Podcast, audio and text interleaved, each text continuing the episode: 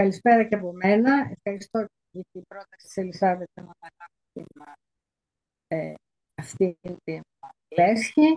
Βέβαια, με άρεσε πιο πολύ να σας είχα γύρω-γύρω και να τα λέγαμε από κοντά, αλλά δεν πειράζει, και έτσι κάτι γίνεται. Λοιπόν, ε, πρότεινα αυτά τα δύο βιβλία, ξεκινάμε με αυτά, γιατί αυτό το θέμα του Μεσοπολέμου ε, είναι του γερμανικού Μεσοπολέμου είναι πραγματικά καθοριστικό για την πορεία της Ευρώπης μετά το 1939 και μετά. Ε, λοιπόν, ε, για να μην τα πολυλογώ, θέλω να πω για τον κάθε συγγραφέα, προτείνω ε, να, μία ώρα, για να μην αδικήσουμε κανέναν από τους δύο συγγραφείς, ούτε τον Ρότ, ούτε τον Φάλατα, μία ώρα να μιλήσουμε για το ένα βιβλίο και μία ώρα για το άλλο. Συμφωνείτε; Νομι, νομίζω ότι... Δεν σας βλέπω. Ναι, ναι, συμφωνούμε. συμφωνείτε. Ναι, όχι, είναι πιο δημοκρατικό έτσι. Λοιπόν, ε, οπότε να σας πω εγώ κάποια πράγματα για τα μεθοδικά χρονικά. Ουσιαστικά θα διαβάσω μια κριτική που γράψει. Δηλαδή, έτσι και εδώ και να σας τα έλεγα, αυτά θα Λοιπόν, στα βερολινέζικα χρονικά, με ακούτε; Βεβαίως, ναι. Ε, σας, ακούμε. Ναι.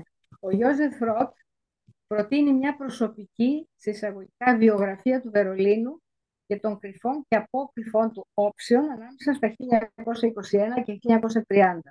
Ο Ροτ, σοσιαλιστικών πεπιθήσεων τότε, υπέγραφε ως ο κόκκινος Γιώζεφ, δεν ενδιαφέρεται για το φανταχτερό Βερολίνο και την όπλητη κοσμική πλευρά του, όσο για εκείνο που δεν φαίνεται με την πρώτη ματιά ή δεν είναι και τόσο ευχάριστο ή σηματοδοτεί την αλλαγή εποχής. Η ματιά του τραβούν οι ξεριζωμένοι, οι πρόσφυγες, οι Εβραίοι, οι Παρίσι, οι άνθρωποι του περιθωρίου. Πώς ήταν όμως και κυρίως τι αντιπροσώπευε το Βερολίνο το 1920 όταν ο 26χρονος γερμανόφωνος Εβραίος Μόουζες Γιώζεφ Ροτ, καταγόμενος από τον Μπρόντι, κομμόπολη της Αυστριακής τότε Γαλλικίας, αφήνει την αριστοκρατική Βιέννη για την πρωτεύουσα της δημοκρατίας της Βαϊμάρης.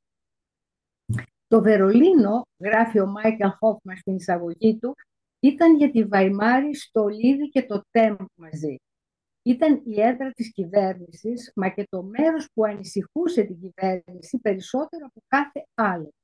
Εκεί είχαν δολοφονηθεί το 1919 η Ρόζα Λούξεμπορ του Καρλ Λίπνεχτ Εκεί είχε δολοφονηθεί το 1922 ο Εβραίος υπουργός Εξωτερικών Βάλτερ Ράτενα.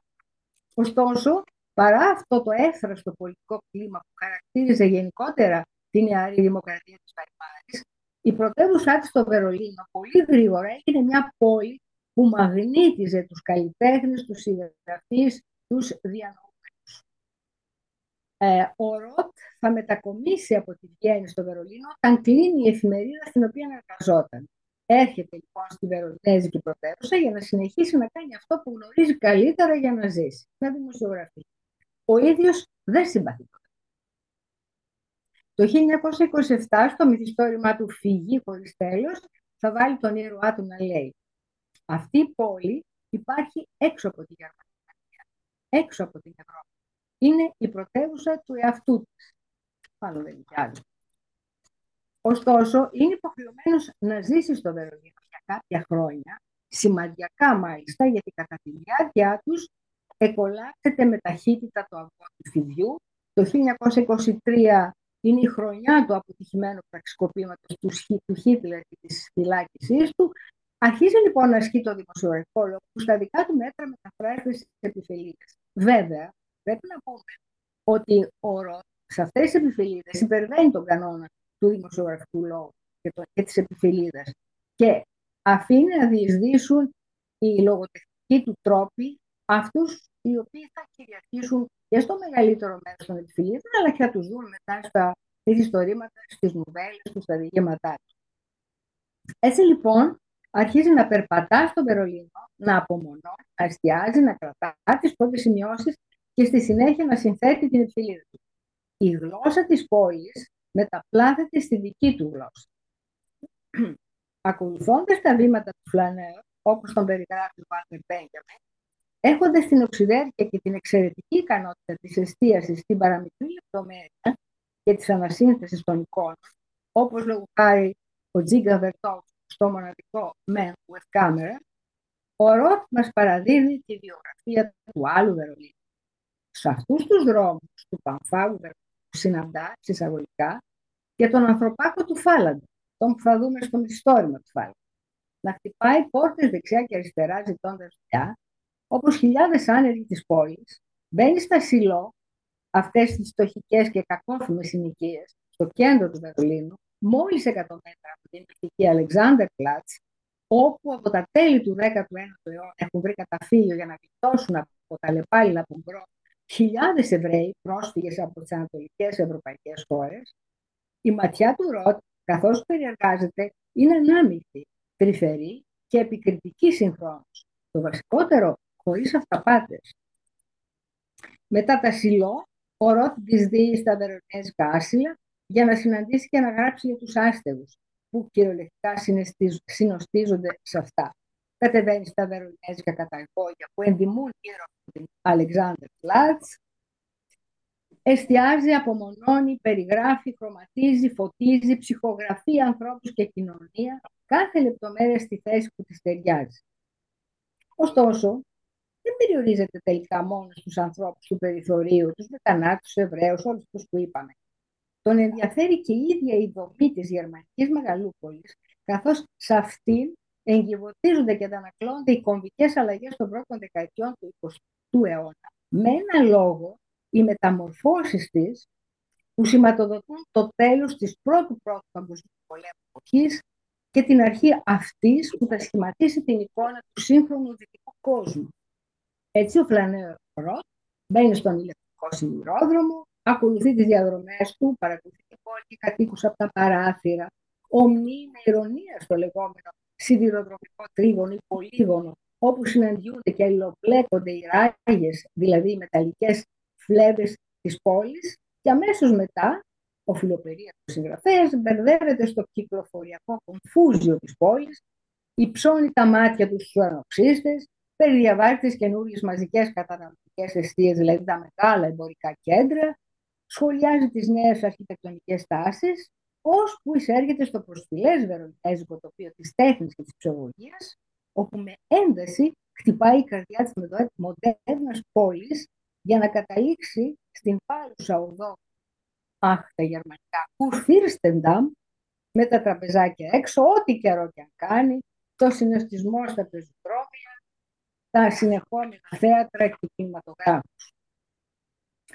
Ωστόσο, οι νέοι καιροί, α, και πρέπει να πούμε ότι εδώ υπάρχει μια, α, όλα αυτά με μια αναπαραστατική ικανότητα που νομίζεις ότι και εσύ πίνεις τον καφέ σου στην του Φίρστεντα.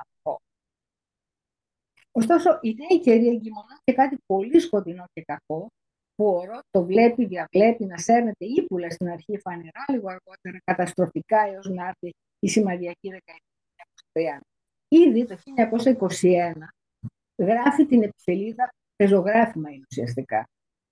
Άντρας στο κουρίο, που αποτελεί και πρόγευση, ανάτος ο ιστός της Αράχνης, mm. Αντώνη.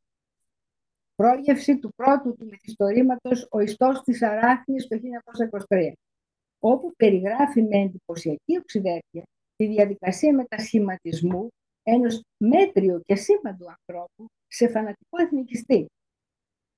Στην ενότητα με τον ηρωνικό υπότιτλο «Ένας απολυτικός στο Ράισταρ», στις έξι επιφελίδες του ο ουσιαστικά πολιτικός ρόλος σκύβει πολύ βαθιά και με το συγγραφικό του μυστέρι ανατέμει τις μοιραίες παθογένειες της δημοκρατίας της Βαϊμάρης, αυτές που θα την οδηγήσουν στην αγκαλιά του χιτλερικού ναζισμού. Ε, το βιβλίο με το απάνθισμα αυτό των γενέζικων επιφυλίδων του Ρότ κλείνει με την τελευταία σπαρακτική, τραγική και στο έπακρο θυμωμένη επιφυλίδα του το «Άουτο τα του πνεύματος» που δημοσιεύεται στα Cahiers de Juif το 1933 αμέσως μετά το κάψιμο των βιβλίων των Γερμανοεβραίων συγγραφέων στο Βερολίνο από το ναζιστικό τριτορά. Για τον άλλοτε κόκκινο Γιώζεφ, τον λάτρη του ευρωπαϊκού πνεύματος και υπερασπιστή των ευρωπαϊκών αξιών, δεν υπάρχει πια Ναι, νικηθήκαμε. Εμείς οι Γερμανοί συγγραφείς εβραϊκής καταγωγής έχουμε χρέος τώρα που ο καπνός των καμένων βιβλίων μας φτάνει στα βράδια να παραδεχτούμε ότι νικηθήκαμε. Εμείς που αποτελούσαμε την πρώτη γραμμή των στρατιωτών κάτω από τα λάβρα του ευρωπαϊκού πνεύματος, ας εκπληρώσουμε το διανέστερο καθήκον του εντιμημένου πολεμιστή. Ας ομολογήσουμε την ήττα. Το κείμενο αυτό, κατά την άποψή μου, δεν είναι παρά ένα για το γερμανοκρατικό ευρωπαϊκό πνεύμα και τους εκπροσώπους του, οι οποίοι, κατά τη δική μου άποψη, έχουν λαμπρύνει το έργο τους όλες τις δημιουργικές μορφές αυτού του πνεύματος, συμβάλλοντας στην ενδυνάμωση και διαιώνιση. Αυτά από μένα.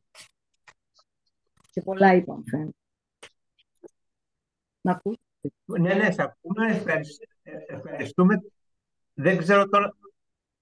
Ε, γιατί υπάρχει, υπάρχει κάποια... Σε ακούω εσένα, τον άλλο ναι. Ναι. Ε, μισό λεπτό. Κάτι ξου ακούω. Ναι, ναι. Μισό λεπτό.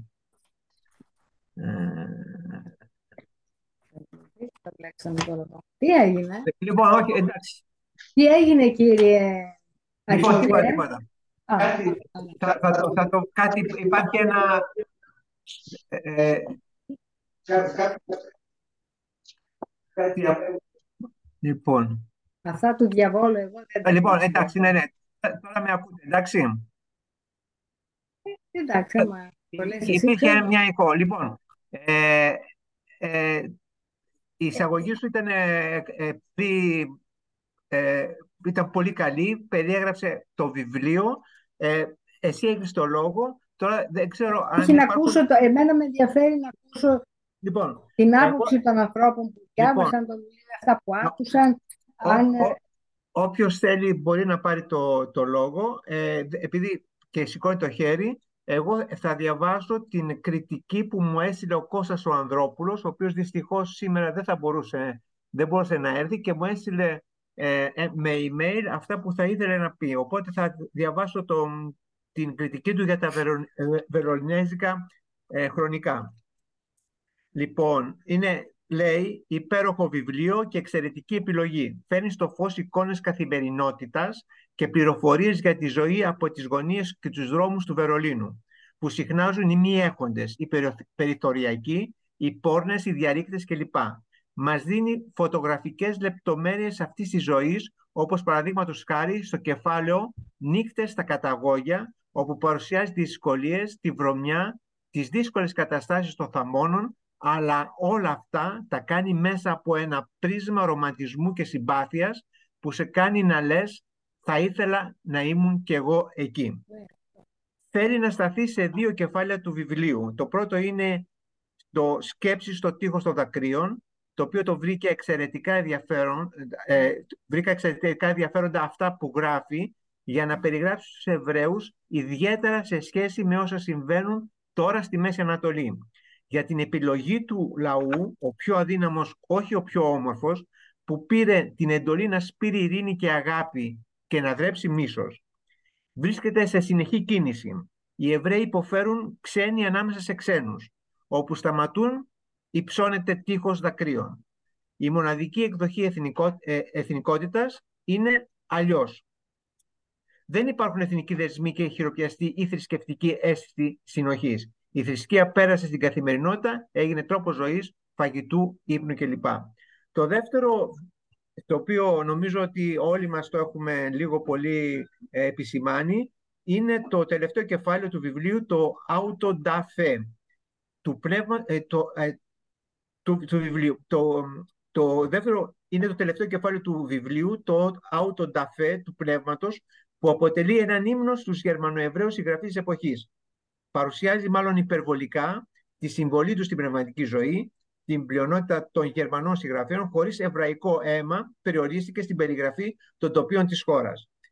Πιστεύω ότι η αξία του κεφαλαίου αυτού έγκυται στο ότι καταγγέλει δημόσια, σημαντικό για τη στιγμή που έγινε, τη θηριωδία του Τρίτου Ράη. Να κάψει τα βιβλία, να σκοτώσει τους Εβραίους και να διαστρέψει, και, για να διαστρέψει τον χριστιανισμό. Επίσης παρουσιάζει τα ονόματα των πιο εμφανών Γερμανών Εβραίων συγγραφέων και το χώρο που διέπρεψαν ε, που είναι σημαντική πηγή πληροφοριών για τους μελετές της εποχής εκείνης. Αυτά μας είπε ο Κώστας, ο οποίος θα τα έλεγε πολύ καλύτερα από μένα, αλλά δυστυχώς δεν μπορούσε να είναι σήμερα εδώ πέρα. Δεν ξέρω αν υπάρχει κάποιος άλλος ο οποίος θέλει να πάρει το λόγο. Να κάνει παρέμβαση. Η κυρία, η, η κυρία Λουρί, καλησπέρα σας. Α, γεια σου Ελένη. Καλησπέρα και ευχαριστούμε πολύ και είναι καταπληκτική η επιλογή της Έλενας και ε, αυτό που εμένα με εντυπωσίασε και δεν ξέρω αν μπορούν να το σχολιάσουν ίσως και η Ελισάβετ που είναι δημοσιογράφος είναι η επιφυλίδα σε τέτοια ποιότητα ως λογοτεχνία. Επειδή έχουμε συνηθίσει την επιφυλίδα να είναι κάτι πιο ξερό, πιο, ε, πιο απλό, έτσι, πιο εύκολα διαβάσιμο, ε, ε, εμένα αυτό με εντυπωσίασε, η, η λογοτεχνική ποιότητα των ε, επιφυλίδων της εποχής. Οπότε δεν ξέρω, η Ελισάβετ μπορεί να μας πει αν αυτό ήθιστε ή αν το έχουμε δει σε άλλους.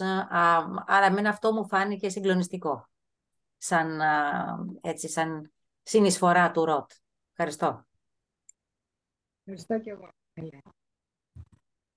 Ε, Αντώνη, εσύ δεν έχεις κάτι; Ο, ο, ο Τριφίλης, ναι, έχω και εγώ να, να, να, να πω εγώ αυτό που θέλω να πω για, το, για τα βερονέζικα χρονικά του Τζόζεφ Ρότ είναι ένα έργο που δεν είναι μυθιστόρημα.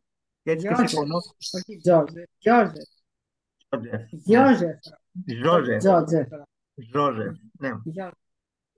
Ε, ε, ε, είναι ένα, δεν είναι ένα μυθιστόρημα, αλλά είναι μια συλλογή δημοσιογραφικών χρονογραφημάτων από τη δεκαετία του 1920 και συγκεντρωμένα σε ένα μόνο βιβλίο ο Ρότ, τότε ανταποκριτής σε εφημερίδο, περιγράφει το Βερολίνο της Δημοκρατίας Βαϊμάρης, τη δημοτομία, την αρχιτεκτονική, τη δημόσια συγκοινωνία, την ε, κυκλοφοριακή συμφόρηση, τους κανονισμούς και κυρίως τους κατοίκους, αλλά πολλοί από του οποίου είναι απόκληρη κοινωνίας, Εβραίοι, βετεράνοι του πολέμου, ανώνυμοι κλπ.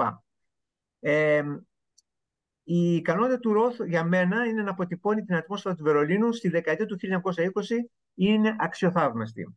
Ζωντανεύει εικόνες, ήχους, μυρουδιές της πόλης με έναν τρόπο που είναι τόσο ζωντανός όσο και εξεγερτικός.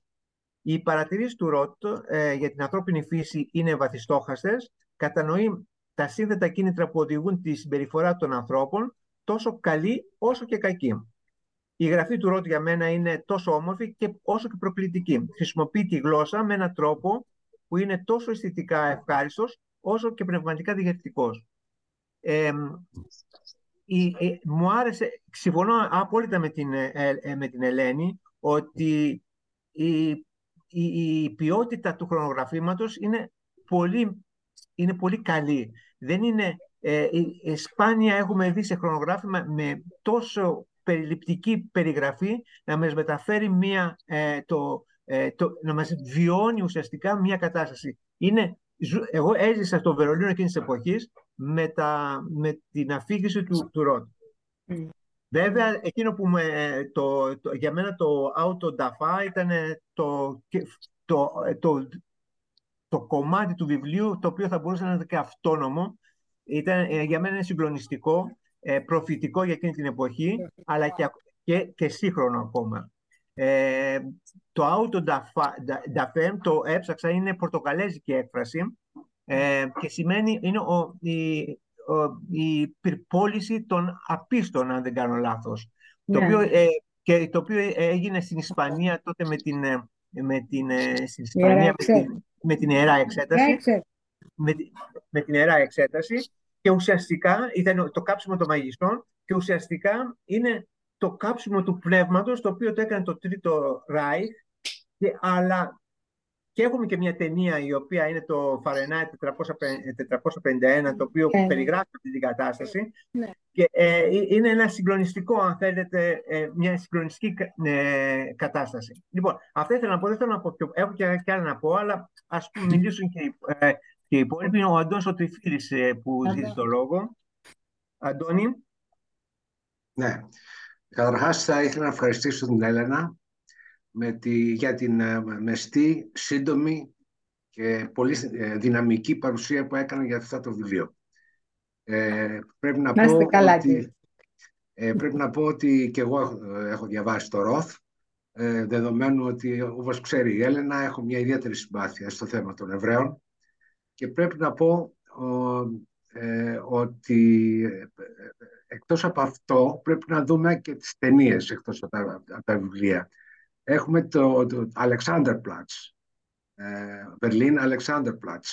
Έχουμε το... Ε, ε, δεν θυμάμαι, έχουμε και άλλα ε, ε Είχαμε το, το Babylon Berlin που βέβαια είναι νεότερη σκοπής, έτσι. Ναι. Που στηρίζεται ναι, ναι. πάνω στο βιβλίο του Κούσνερ, ο οποίο όμως το έγραψε τώρα. Ενώ εδώ τα βιώματα σε αυτούς τους. Δεν δε, δε σε κατάλαβα. Το Babylon Berlin βασίζεται, αλλά πάει, μοιάζει πάρα πολύ. Δεν μοιάζει. Πάνω στο ευρεγμένο ψάρι του Κούσνερ. Ένα ναι, συγγραφέα του ναι. σημερινού. Αυτό είναι σε συνέχεια που λέω εγώ. Δεν είναι με ένα. Είναι πολύ εκτεταμένο, ας πούμε. Είναι σε συνέχεια αυτή, αυτή η ταινία. Α. Που συζητάω τώρα. Το, ε, το, το ναι. Alexander Plus λες, έτσι. Το Alexander, το Alexander Plus, λες. Ναι, ναι. Το, ναι, ναι, ναι, το Alexander του, του Fassbinder. Του Fassbinder, ακριβώς. Ναι, του Fassbinder. Ναι. ναι.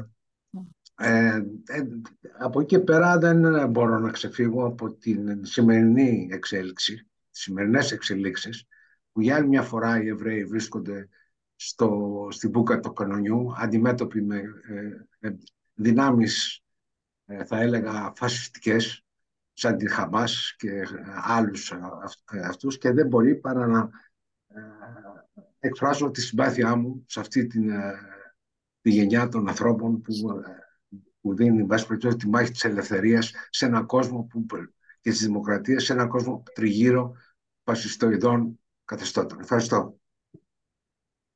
Ε, πάντως να πω μια παρατήρηση σε αυτό που διάβασε ο, α, που διάβασε Αντώνη το κείμενο του το προηγούμενο κείμενο. Το Ανδρόπουλο, Κώστας Ανδρόπουλος. Ναι, ήθελα να πω ότι ο Ροτ είναι αυστηρός ε, απέναντι στους Εβραίους της εποχής του, αλλά και λέει ότι ψάχνει, ε, ε, έχει γράψει αυτή την επιφυλίδα μια αφορμή το 1926, όπου γίνεται η πρώτη αραβο-εβραϊκή σύγκρουση στην Παλαιστίνη, πριν γίνει δηλαδή το κράτος και τέτοια. Ε, και οι οποίοι Άραβες είχαν επιτεθεί εναντίον των ήδη πίκων πήγαιναν εκεί και αγόραζαν γη, αλλά οι Άραβες τους τα, τα, τα δίνανε. Τι δίνανε τη γη ε, και ξαφνικά ξύπνησαν, ας πούμε, δεν είχαν εθνική συνείδηση το, οι Άραβες καθόλου στην Παλαιστίνη και το 1926 έγινε μια πρώτη κυμάτωση των φυλάκων και επίθεση εναντίον των Εβραίων. Λοιπόν, με αφορμή αυτό γράφει αυτό το κείμενο, αλλά τους λέει ότι ε, δεν υπάρχει θέμα να έχετε μια γη και τα λοιπά, αλλά δεν έχει γίνει το ολοκαύτωμα. Έτσι. Mm. Μπορούσαν να λένε τότε αυτά, αλλά όταν έγινε το ολοκαύτωμα ήταν πλέον εκ των όνων κάνευ ότι ε, χρειαζόταν μια γη και ένα κράτος οι Εβραίοι. Θέλω να πω δηλαδή ότι δεν μπορούμε να το, να το συγκρίνουμε αυτό σήμερα, γιατί στο, στο, στο κείμενο αυτό που ακούσαμε αυτό έλεγε, διότι είναι, δεν, δεν έχει μεσολαβήσει το ολοκαύτωμα όταν γράφει ο ρόλο. Όταν γράφει το, το βιβλίο. Παίζει ε, κομβικότατο ρόλο. Συμφωνώ απόλυτα. Ε, ε, μία κουβέντα θέλω να, μία παρατήρηση πάνω σε ναι, ναι, αυτό. Ναι, Είναι ναι. παρόλα αυτά νομίζω σε αυτό το κείμενο για το οποίο συζητάμε αυστηρός εναντίον του εθνικισμού. Ηρωνεύεται ναι, τους ε, Εβραίους διότι όταν λέει ότι αγόρασα εφημερίδες εβραϊκές και είδα ας πούμε ότι ε, θριαμβολογούν για τις νίκες τους και με τον τρόπο που ε, θριαμβολογούν οι, οι εθνικοί, οι, με, με, οι σιωνιστές, εκεί, εκεί ε, ξεχωρίζει ε, σαφώς τη θέση του, δηλαδή απέναντι σε έναν εθνικισμό ο οποίος ε, δημιουργεί και θα δημιουργήσει προβλήματα, έναν, σε έναν άρρωστο εθνικισμό. Ε, είναι, πραγματικά βρίσκεται μπροστά από την εποχή του. Ναι, αλλά πάλι επαναλαμβάνω, Ελισάβετ, δεν έχει γίνει το καύτωμα. Ε, εάν πάρουμε υπόψη μας το, το καύτωμα και την ανάγκη ύπαρξης ενός τέτοιου κράτους. Ε, ε, δεν, δεν, δεν, λέω ότι, δεν, δεν λέω ότι, ε, ότι δεν, δεν παίρνει θέση πάνω στο θέμα του κράτους ή όχι του κράτους. Δεν θα μπορούσε άλλωστε. Δεν θα μπορούσε. Ναι, ναι, ασφαλώς και δεν θα μπορούσε. Πάνω όμως το θέμα του εθνικισμού είναι ξεκάθαρος. Ε, καλά, αυτό ναι, σίγουρα. Σίγουρα έχει μία... Ε, εμένα, ε, στα μυστορήματα του συνοδαλισμού έχει καταπλήξει το πόσο μπορεί να βλέπει μπροστά, ενώ δεν ήταν ένας άνθρωπος ούτε με κόμματα και αυτά, γιατί και με το... στην αρχή ήταν εκεί οι σοσιαλιστές που μετά να νοσταλγεί την Αυτοουγγαρία. Αλλά παρόλα αυτά είχε μια πολιτική αίσθηση των πραγμάτων και προβλεπτική. Μου είχε κάνει εντύπωση δηλαδή αυτό στον ρόλο. Όχι μόνο σε αυτό το θέμα, αλλά και σε άλλα ζητήματα. Έχει, έχει ζητήσει το λόγο ο Γιώργος ο Τσισκόπουλος. Ε, Γιώργο, ε, καλησπέρα. Ούτως, δεν τον βλέπω. Ε, ε, το, το βλέπω εγώ. Ένα μην τον δω κι εγώ λίγο. Θα, το, τώρα θα βγει, θα το δεις. Γιώργο, έχεις το λόγο. Ένα χεράκι βλέπω μόνο. Ναι, ναι, αυτό ναι. Το, ναι. Ε, το, ίσως δεν ακούει τώρα. Ε, η κυρία Σουμελά Παπαδοπούλου. Σουμελά, καλησπέρα. Καλησπέρα και ευχαριστούμε πάρα πολύ κυρία Χουζούρη. Εξαιρετική ανάλυση και όλα τα σχόλια. Εγώ ήθελα απλώς ε, λίγα πράγματα θα πω. Ότι μου άρεσε πολύ και η συλλογή από τις αρχαϊκές φωτογραφίες που συνδέονται πολύ με τα θέματα. Ε, ήταν πολύ σημαντικό για μένα να βλέπω και αυτές τις φωτογραφίες. Επίσης, ε, πέρα από αυτά που είπατε που είναι εξαιρετικά, ε, νιώθω ότι ο συγγραφέας αυτός συλλαμβάνει αυτό που έρχεται και το ενσωματώνει, το επερχόμενο το ενσωματώνει τραγικά σε αυτά που λέει, ε, όπως για το Βερολίνο το οποίο το παρουσιάζει ηθικά άσχημο και χαοτικό, είναι σαν να προβλέπει ότι θα γίνει νησί πόλη, όπως έγινε κατά τη διάρκεια 40 ετών με την Ανατολική και τη Δυτική Γερμανία. Ε, και εγώ έμεινα σε δύο, μου άρεσαν όλα βέβαια τα κείμενά του, σε δύο στο «Η νύχτα στο χαμάμ», που λέει αυτούς τους ανθρώπους που είναι γυμνοί και είναι σαν την κόλαση του Δάντη, είναι σαν να μιλάει για τα βασανιστήρια. Και ένα άλλο με το λεωφορείο όπου όλοι κοιτάζονται μεταξύ τους εκνευρισμένοι, μισιούνται, ε, δεν σέβονται ο ένας τον άλλον, είναι οργισμένοι είναι σαν να μιλάει για τους Ναζί που είναι πρώτων πυλών. Αυτά ήθελα να πω. Τα άλλα όλα τα είπατε τόσο ωραία. Ευχαριστώ. Α, και κάτι ακόμα, συγγνώμη που διακόπτω. Ε, θέλω να πω ότι και ο Κώστας Βάρναλης έγραφε στις εφημερίδες χρονογραφήματα, ε, όπως τα συμποσιακά που τα έχει εκδώσει με επιμέλεια του Σαραντάκου, τα αττικά, τα αστυνομικά που δεν ξέρω αν μοιάζουν με του Ζώζεφ Ρότ, αλλά έχουν μια λογοτεχνική χρειά. Ευχαριστώ. Ε, ο, ναι. ο, ο, Γιώργος ο, Τσιστόπουλος έχει ζητήσει το λόγο. Γιώργο, δεν μπορέσαμε να μιλήσουμε πιο μπροστά.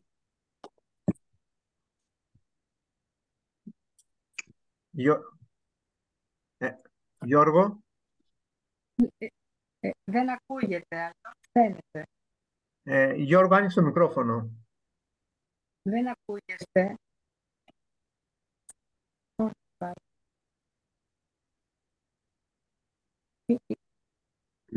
εντάξει τώρα πρέπει να είναι.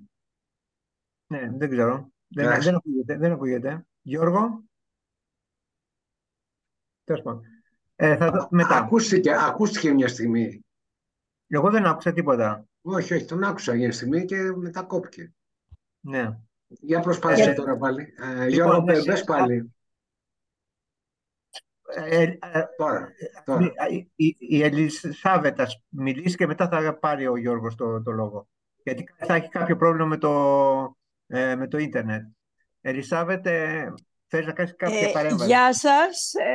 Ε, ευχαριστώ πολύ και εγώ. Ευχαριστούμε όλη την Έλενα που μας επιτρέπει να συνεχίσουμε αυτές τις ωραίες συναντήσεις που οργανώνει ο Αντώνης Παπακώστας. Ε, είναι πολύ καλή η επιλογή του Γιώζεφ Ρόθ και θα πρότεινα ε, δίπλα στα χρονικά να διαβάσουμε και εγώ τουλάχιστον δύο βιβλία του έχω διαβάσει ε, από τα πολλά που έχουν μεταφραστεί στα ελληνικά. Το Hotel Savoy και το εμβατήριο Ραντέσκι. Είναι και δύο, δύο αξιοσημείωτα βιβλία που αξίζει να τα διαβάσουμε. Ε, όσον αφορά το πρόβλημα που έθεσε η Ελένη με τις επιφυλίδες, ε, πράγματι η, η ικανότητά του, του η, μάλλον η ιδιότητά του η συγγραφική, η ιδιότητα η συγγραφική επιτρέπει στον Ροτ να χρησιμοποιεί ένα ύφος το οποίο ε, είναι, αγγίζει συχνά και τη λογοτεχνία. Ε, πρέπει να σας πω ότι απέναντι σε αυτό το βιβλίο, ε, όπως και άλλες φορές, αν θυμάστε από πέρυσι, ε, ανέπτυξα, μου αναπτύχθηκε ένα αίσθημα αμφιθυμίας. Ε, μερικά κομμάτια μου άρεσαν πάρα πολύ, μερικά κομμάτια μου άρεσαν λιγότερο, έτσι τα είδα με μία, ας πούμε, αντιπάθεια. Ε, ένας από τους λόγους ε, είναι αυτός που ανέφερε η, η Έλενα, ότι ο Ροθ ε, στην πραγματικότητα ναι. δεν αγάπησε το Βερολίνο. Ε, δεν είναι επομένως μόνο το γεγονός ότι βλέπει σε αυτή την πόλη στοιχεία ακραίας φτώχειας ή ότι πάρα πολύ, με πάρα πολύ μεγάλη οξυδέρκεια κατορθώνει και ε, ε, οσμίζεται αυτό το οποίο, το ναζιστικό το οποίο πρόκειται να έρθει, αλλά σε μερικά σημεία βγάζει και μία αντιπάθεια για την ίδια την πόλη, ναι. Ε, η οποία τουλάχιστον για όσους έχουμε από εμάς αγαπήσει το Βερολίνο, ε, την θεωρώ λίγο, λίγο άδικη. Ε, ε, για τις επιφυλίδες που είπε πάλι η Ελένη, ε, θέλω να πω το εξής. Ήταν μερικά κείμενά του ε, για το πώς, ε, μάλλον να πω κάτι άλλο, διάβασα κάπου, δεν θυμάμαι αν είναι στο υλικό που μας έστειλε ο Αντώνης ή κάτι άλλο είδα, ότι ο ίδιος ο Ρώθ ήταν πολύ υπερήφανος για αυτή του την δραστηριότητα, την επιφυλοδογραφική και κάποια στιγμή μάλιστα είπε στους εκδότες του, των εφημερίδων με τους οποίους συνεργαζόταν ότι κοιτάξτε να δείτε όλα όσα εγγράφεται στις εφημερίδες είναι άχρηστα. Η πραγματική ε, εκείνοι που πραγματικά δίνουν αξία στα έντυπά σας είμαστε εμείς οι επιφυλοδογράφοι το οποίο σημαίνει ε, σε, ε, σε, πόσο υψηλό επίπεδο τοποθετούσε αυτό που έκανε. Ε, εμένα αυτό το, το, το, το λίγο λογοτεχνίζον ύφος σε μερικά κείμενα με ενόχλησε. Ε, με την έννοια ότι ε, μερικές φορές όταν ε, περιγράφει κανείς τη δυστυχία ε, το λογοτεχνίζον μοιάζει λίγο, ε, ε, πώς το λέω, πώς να το πω, ότι, ότι κάτι περισσεύει, ότι χρειάζεται κανείς μια μεγαλύτερη λιτότητα.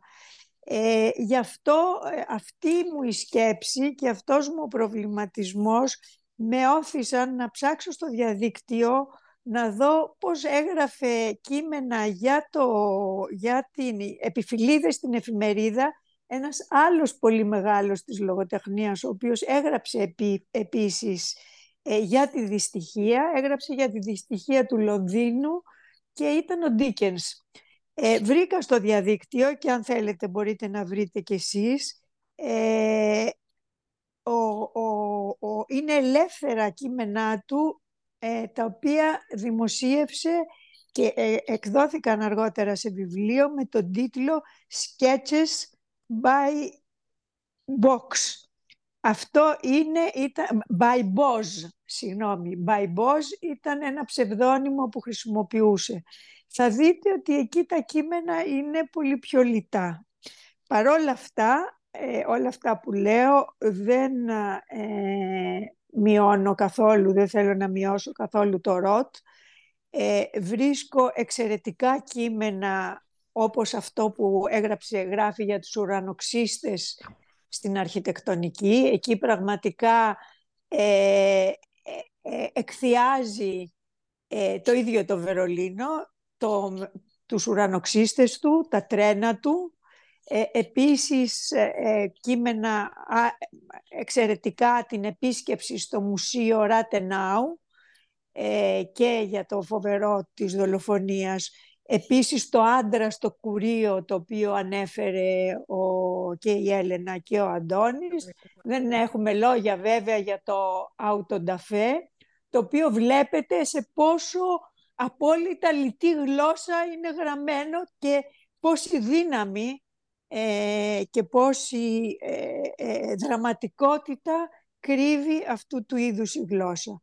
Για να ε, τεκμηριώσω λιγάκι αυτά που λέω, που λέω για το,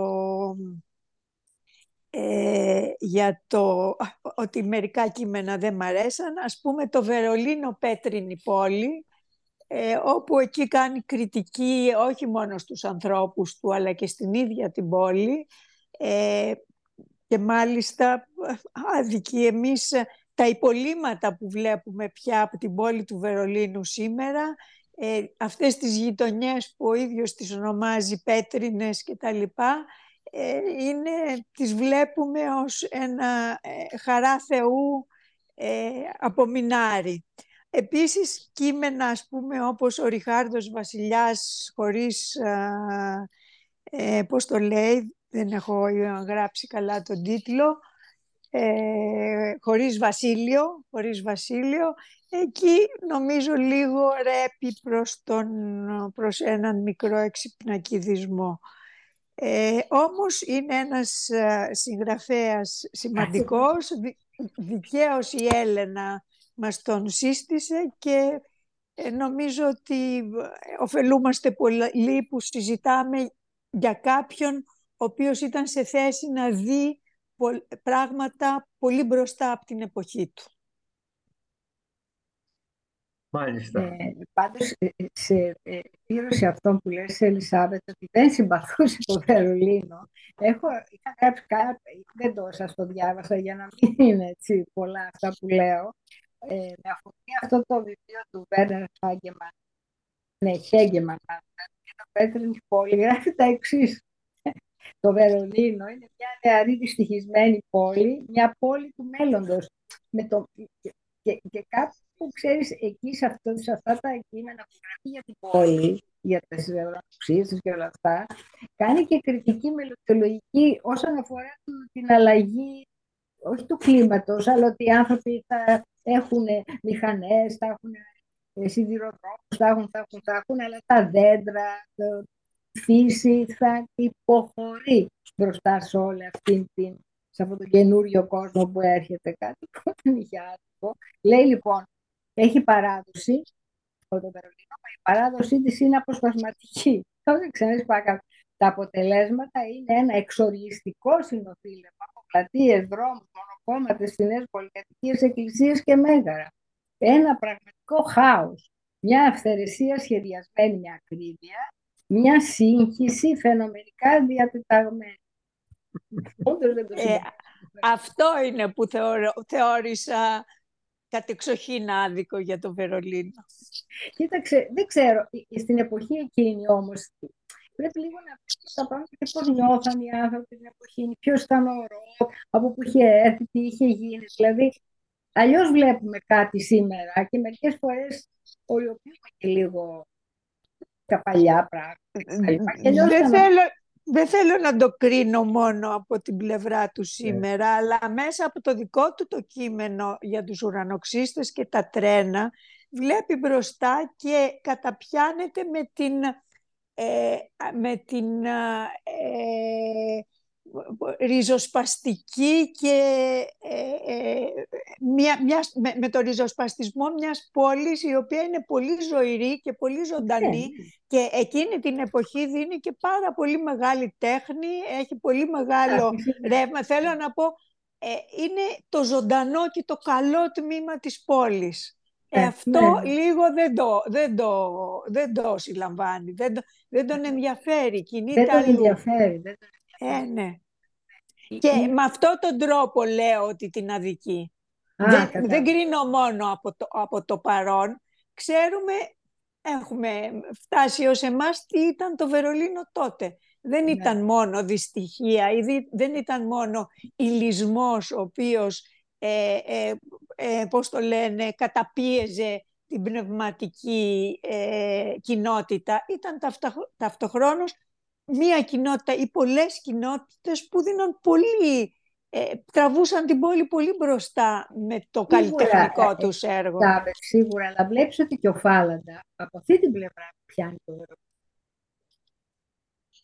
Και, και, και, στο, και ο Τέμπλιν στο Αλεξάνδρου Πλάτς, και, και αυτός από αυτή την πλευρά. Δηλαδή, ε, μήπως τελικά οι συγγραφείς τότε είχαν μια άλλη αίσθηση, επειδή και το, όλο αυτό το ρεύμα, το καλλιτεχνικό κίνημα της νέας αντικειμενικότητας, που ήθελαν να δείξουν το πιο σκοτεινό και περιθωριακό κομμάτι της πόλης. Και όχι δεν, το θέλω άλλο. να, δεν θέλω να μονοπολίσω, μια κουβέντα θα πω μόνο. Μην ξεχνάμε όμως ότι τώρα τον συζητάμε υπό την ιδιότητά του του δημοσιογράφου και όχι του λογοτέχνη. Επομένως, από έναν δημοσιογράφο έχεις και απαιτήσεις να είναι πιο συνολικός. Λοιπόν, άλλους ε, έχει να κάτι; Ε, υπάρχει είναι, το κύριος Τσόπουλος, αν μπορεί να μιλήσει. Ο κύριος; Ο Γιώργος, ο, ο Γιώργος ε, Α, που... Τσόπουλος. Ναι, Γιώργο, το πρόβλημα. Ναι, και ε, μετά είναι η κυρία ε, η Ελένη και, ο, και ο, κάτι θέλει να πει η Ελένη και ο Αντώνης... Συγγνώμη που κάνω αυτές τις κινήσεις, αλλά έχω μια γάτα εδώ, η οποία κοντεύει να, να, να, να, να πέσει πάνω στα πλήκτρα του. Τι είναι πιο κύπρια ρόζα. Λοιπόν, ε, Γιώργο, ε, αν μπορείς να πάρεις το λόγο.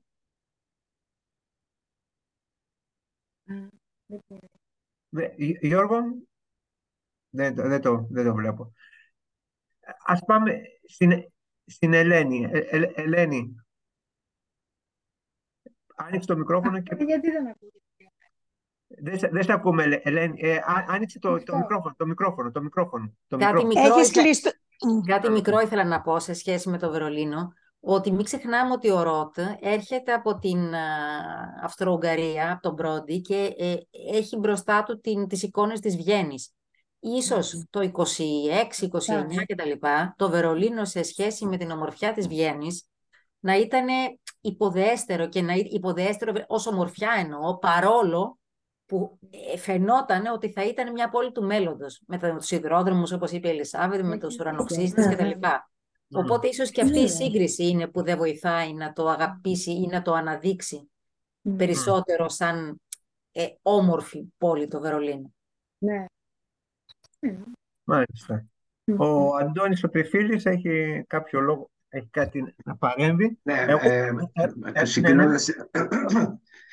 συγκρίνοντας, συγκρίνοντας με πρόλογο η Ελένη Λουρή να μιλήσει για την, για τη Βιέννη, για την Αστρία, που πράγματι έχει μεγάλη συνάφεια με την πολιτική κατάσταση της Αυστρίας και ο πολιτισμός σε σχέση με αυτή του Βερολίνου.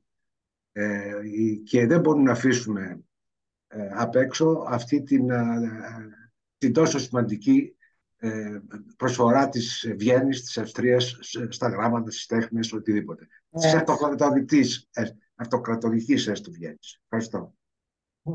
Εξάλλου μετά από ένα κύμα, όταν ξεκίνησε όλη αυτή η ιστορία με την άνω του ναζισμού, ο Ροτ ξέχασε τις σοσιαλιστικές του και είχε ε, μια τάση νοσταλγίας της Αυστρο-Ουγγαρίας και ένα, για έναν άλλο ότι υπήρχε ε, μια ανοχή στους Εβραίους, υπήρχε ε, ε σε, όλη αυτή τη, τη, τις παλιές αυτοκρατορίες.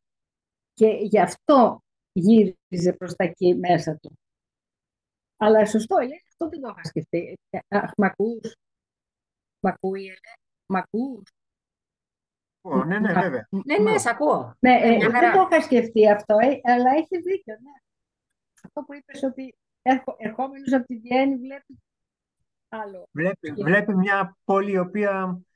Ε, ε, Γεννιέται, γίνεται, ας πούμε. Γίνεται. Με, με άλλους όρους.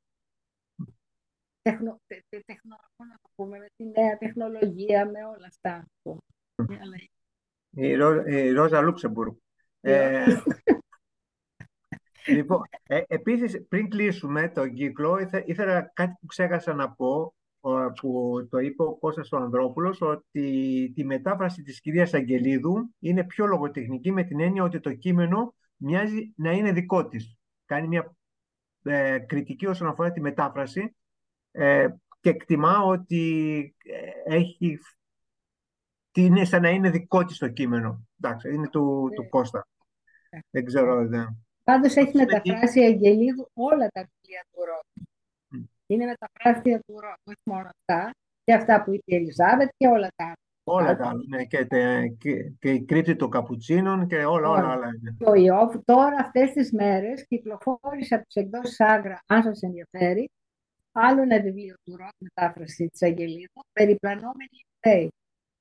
Δεν το έχω ναι. πάρει, θα το πω να το στείλουν, αλλά το, το ανήκει ο, ε, ο Σταύρος Πετσόπουλος σε μια άλλη εκδήλωση της Άγρα που έγινε αυτές τις μέρες. Και, αν σας ενδιαφέρει. Ναι, ναι, όχι. Θα, ε, εγώ έχω, δια, έχω διαβάσει αρκε, αρκετά βιβλία του, του Ρότ και είναι, το βρίσκω εκπληκτικό και, είναι, και ιδίως τα σύντομα. Ναι, εγώ είναι τους αγαπημένους μου. Ναι, ναι. ναι πολύ... Λοιπόν, ε,